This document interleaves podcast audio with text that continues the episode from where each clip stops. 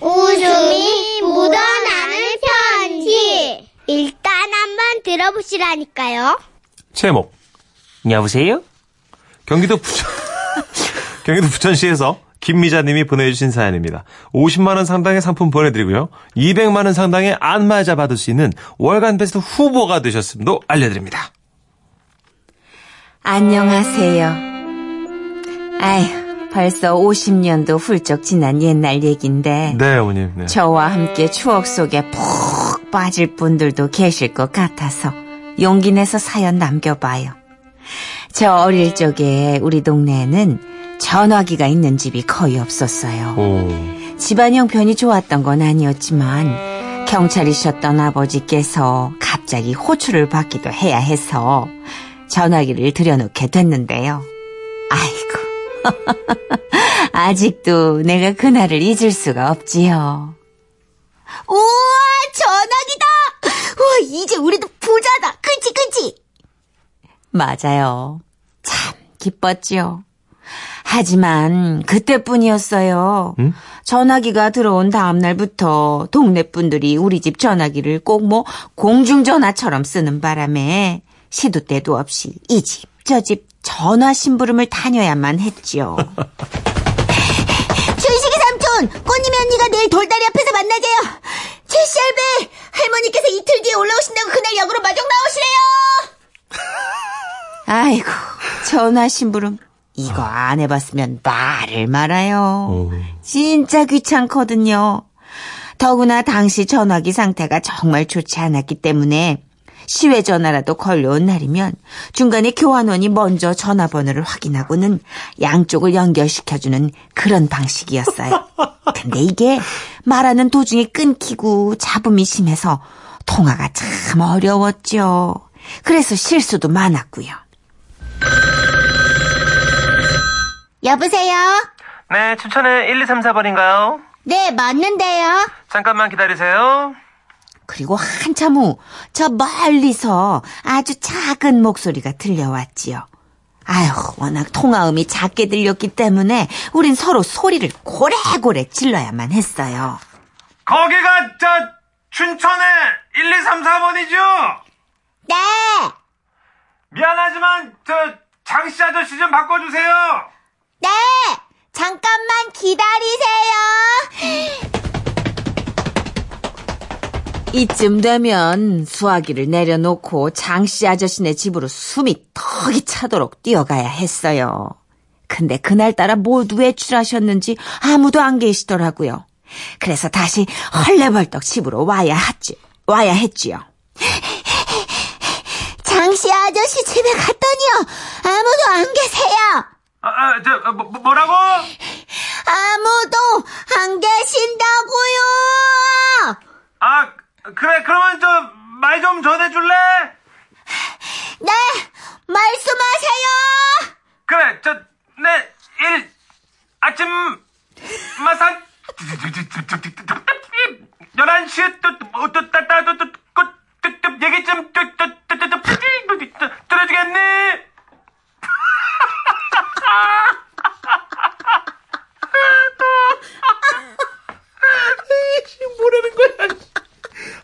그렇게 썼어요? 네? 아침 11시 틱톡 뭐라고요? 아니 그러니까 내내 내, 맞잔 있잖아.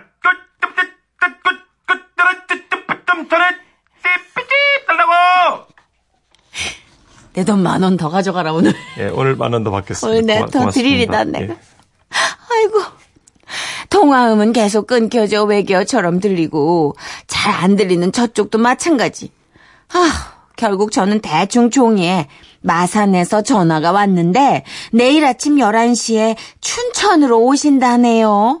라고 적어가지고 장씨 아저씨 댁 마루에 올려놨는데 응. 아이고 이게 문제가 될 줄 누가 알았겠어요. 아이고, 저 죄송해서 어째요. 우리 미자가 글쎄 말을 잘못 알아들었나 봐요. 어? 왜 엄마? 그게 무슨 말인데? 아이고, 가시나요, 그냥. 너는 귓구녕에 막혔니? 어. 장씨 아저씨 전화 말이야.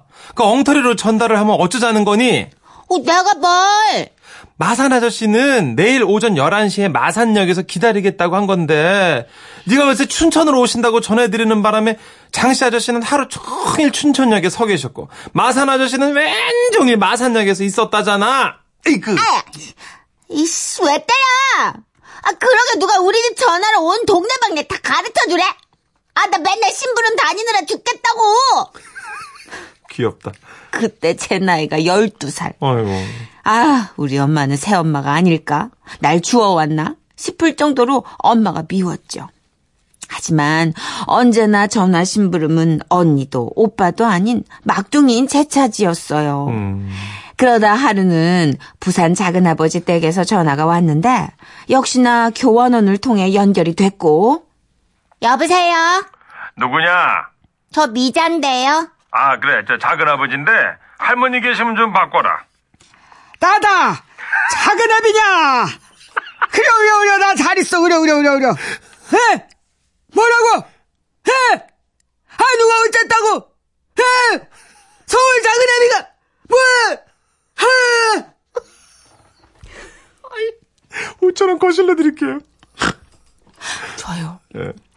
할머니는 덜썩 주저앉으시며 수화기를 방바닥에다 그대로 떨궜고 아이고. 저는 얼른 수화기를 제대로 올려놨지요. 왜, 왜, 왜? 그런데 아이고, 아이고, 날벼락도 유분수지, 아이고. 아유, 멀쩡하다, 내가 이게 무슨 일이라니. 에, 에, 에. 아이고, 어, 어, 어. 어머, 어머니 왜 그러세요? 아이고. 어, 무슨 일이세요? 아이고, 애미야. 부산서 작은 애미가 전화가 왔는데, 서울 작은 애미가 갑자기 세상을 떴다고 하네. 예? 동서가요? 아이고, 어, 어. 아이고, 아직 젊디 젊은 애가 무슨 일이냐. 아이고, 아이고, 아이고. 어, 어머니, 저, 좀 고생하시고, 자세히 좀 얘기해보세요. 아니, 어떻게 된 건데요? 아이고, 몰라, 몰라. 전화가 잘 안 들리긴 있는데. 아이고, 분명한 건 갓띠야! 갓띠야, 갓띠야! 저 세상으로 갓띠야! 어머, 어머. 아이고, 어, 아이고.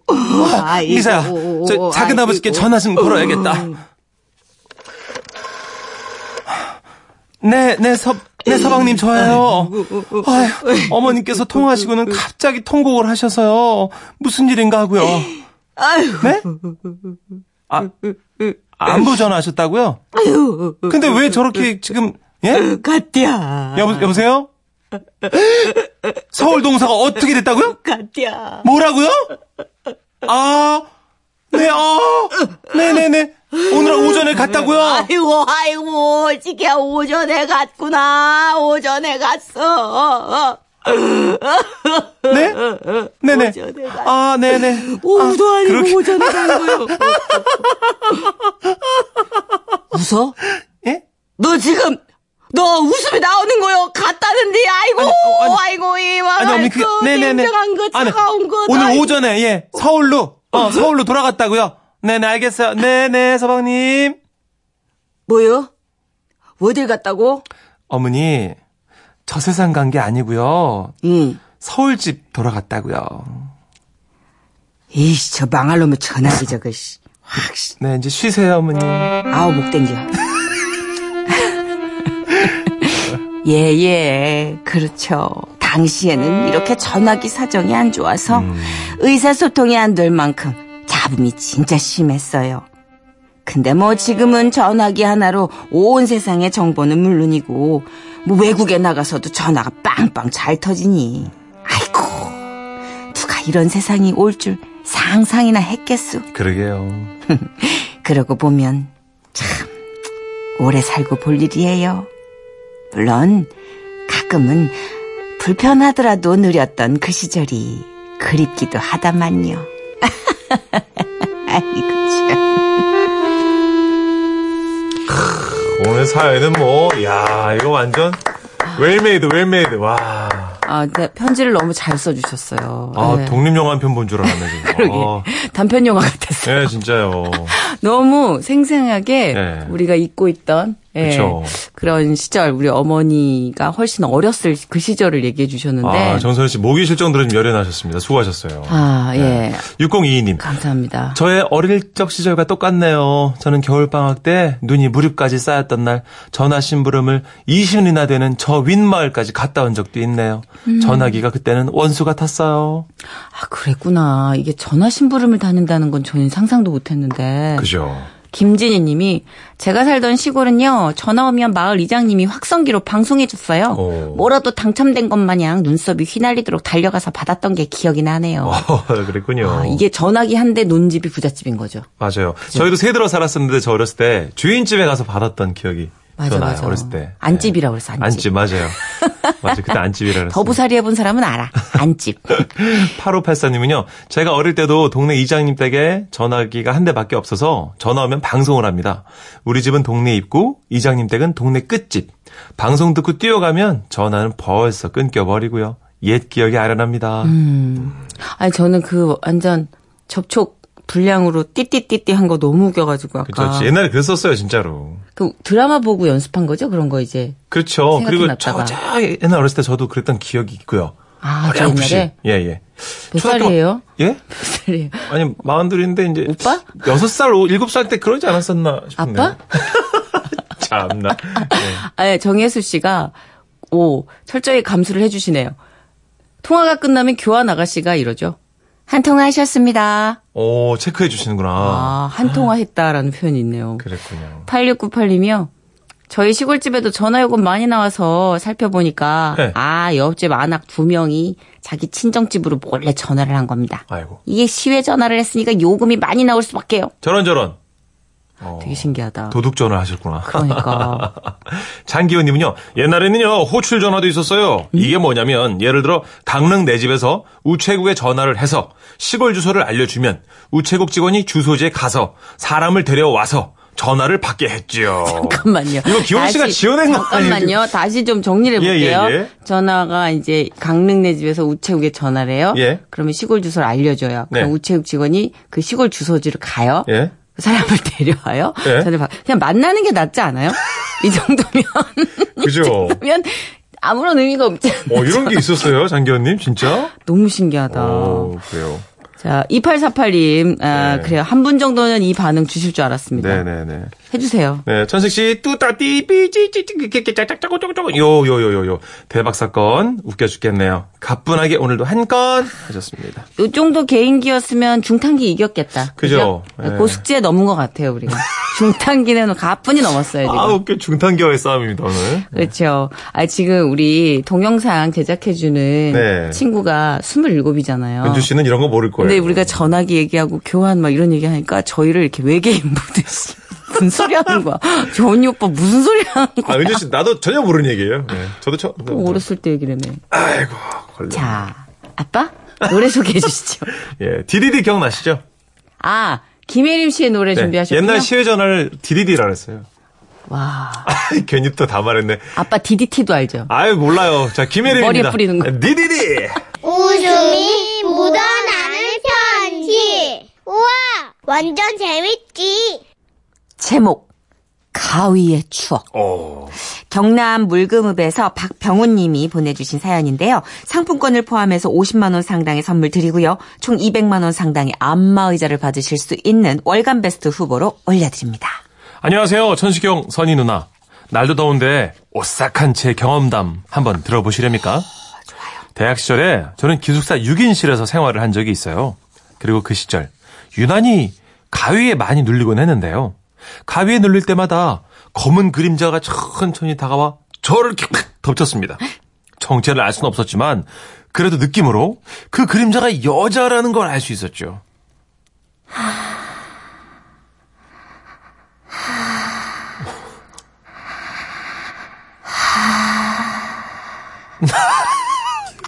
아 무서워야 되는데 귀여우시죠, 선 씨가 니까. 가위에 눌릴 때마다 무서웠지만 대학 졸업반이었고 취업 스트레스 때문에 그러려니 하고 그냥 넘겼어요. 그러던 중 하루는 피곤해서 좀 일찍 잠이 들었는데 또 가위에 묵직하게 눌리고 만 겁니다. 그런데 그날은 평소와 좀 달랐습니다. 가위에 눌릴 때마다 검은 형체로만 보이던 여자가 어 그날은 밝고 또렷하게 말을 거는 겁니다. 우리 시작해볼까? 그 순간 온몸에 닭살이 또도도독 돋았지만 손가락 하나도 움직일 수가 없었습니다. 그때였습니다. 기숙사 방에 들어오는 같은 방 친구의 인기척이 느껴졌습니다. 아, 동아줄이 내려온 듯 했습니다. 아, 야, 나, 나, 나 좀, 제, 제, 제발 깨, 깨워줘. 제발, 아, 아, 몸이, 아, 안 움직여. 그렇게 필사적으로 소리 없는 아우성을 쳤습니다. 그런데 제게 다가와서 얼굴을 팝업창처럼 확 내미는 그 남자는 제 친구가 아니었습니다. 그 사람은 알 수 없는 미소를 띠며 저를 한참 동안 바라보더니 좁은 기숙사방을 쉼없이 돌아다녔습니다. 그는 팽이처럼 점점 더 빠르게 방을 뱅글뱅글 돌았습니다. 아, 저는 너무 무서워서 눈을 질끈 감았습니다. 그러자 발걸음 소리가 잦아들었고 드디어 모든 일이 끝났구나 하는 마음에 눈을 떴습니다. 그런데 바로 제 옆에 어린아이 두 명이 앉아 있는 겁니다. 안녕, 오빠. 언제까지 누워있을 거야? 형, 비켜줘. 여긴 원래 내 침대였어.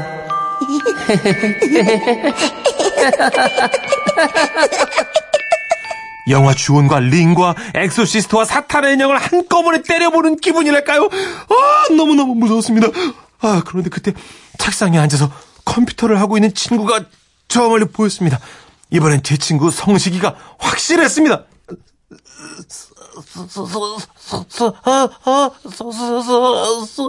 애타게 친구를 불렀지만 목소리가 전혀 나오질 않았습니다.